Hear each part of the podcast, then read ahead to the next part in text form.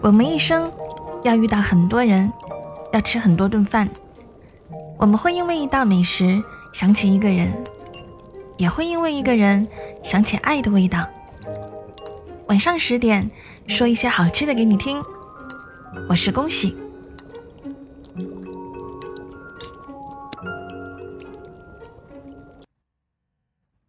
我们常说，家乡的味道，妈妈的味道。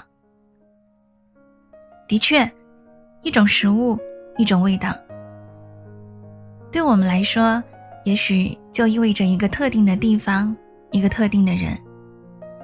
也因为一种食物，我们也许会对一个人记住很久很久。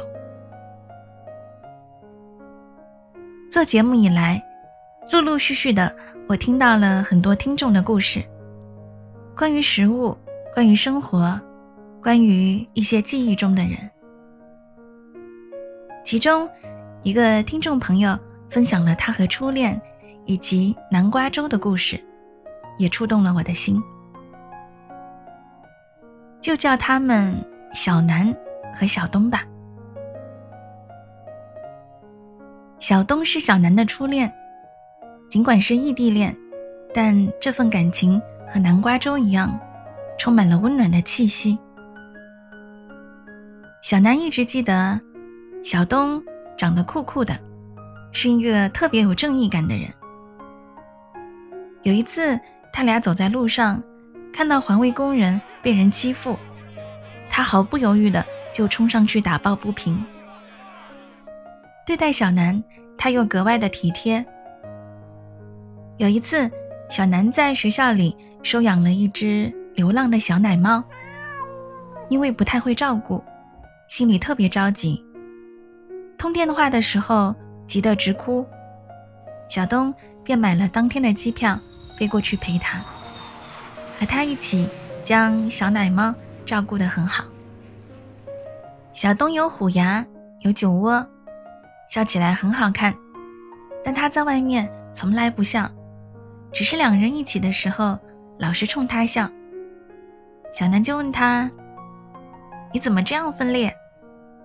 小东却说：“我只想笑给你看啊。”特别是这份感情里，小南无时无刻都从小东身上感受到的安心，也因为这份特别感，面对异地恋，他也充满了信心。二零一五年秋天，小南生病，动了很大的手术。他没敢告诉小东，怕他担心，但小东还是知道了。第二天就飞到哈尔滨，住在医院附近的公寓式酒店里，每天为他准备吃的。自从小东来了之后，一直到出院，每一顿饭都由小东换着花样亲自准备好，送到他面前。有时候，小南刚刚醒来。睁开眼睛就能看到他准备的爱心餐，心情真的特别好。尤其是那份奶油糯米南瓜粥，不仅香香软软的，小东还会用炼乳或者番茄酱在上面拉花，做一个大大的笑脸，为他打气。每次看到小南，心里都暖极了。小东做的南瓜粥甜甜的。南瓜本身就口感软和，加上糯米，就更加的绵密。他总是忍不住问小东，到底是怎么做的？小东总是不回答，笑嘻嘻地说：“我不告诉你，这样你想吃的时候就会想起我，就再也不会离开我了。”那个时候，小南也的确没有想到。自己有一天会离开这个人。从相识、相恋，小东陪着小南走过了许多的岁月。和小东在一起的时候，小南自己都说被惯坏了，十指不沾阳春水，什么都有小东安排的妥妥当当。然而，天下无不散之宴席，小南有时候觉得，王子和公主的幸福生活，大约只会存在于童话里。和小东在一起的每一天，明明都很甜，最后却还是分道扬镳。后来，小南尝试过很多次南瓜粥，他会准备南瓜、稀奶油、糯米，把南瓜切成小块儿。煮熟之后碾成泥，再加入两百毫升的稀奶油，搅拌均匀。最后加入泡好的糯米，选择电饭锅的煲粥模式，静静的等待。但是直到现在，他也感觉自己无论怎么做，也只还原了小东的八分味道，而那缺失的两分，始终没有头绪。也许就是缺了那一份爱吧。在留言里，小南这样说着，有些怀念，又有些洒脱。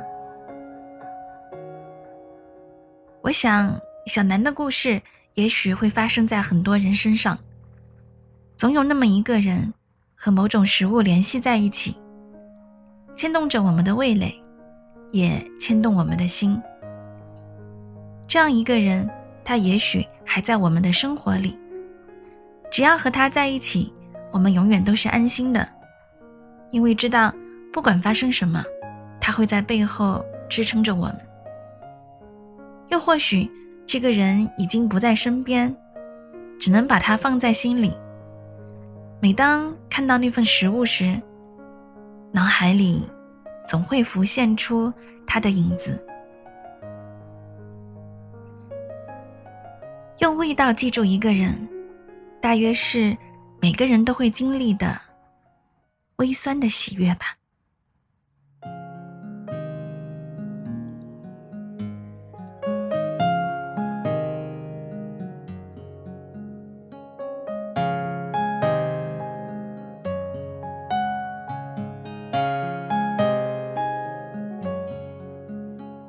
看蓝蓝的天空下面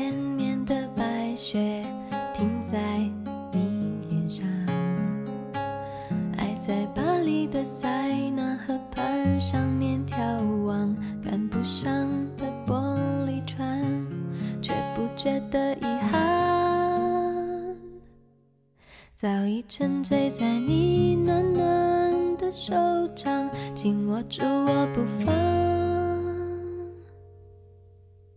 偷偷的吻着你带孩子气的男人香，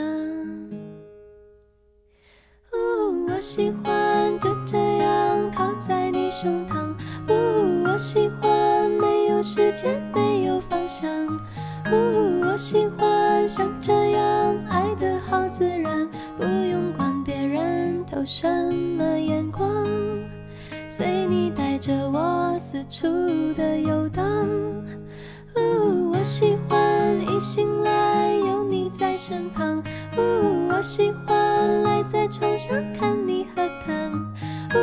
喜欢你的手放在我肩膀像是担心我会消失一样为我每一寸消瘦而感伤好想就这样有你在身旁一直到天长。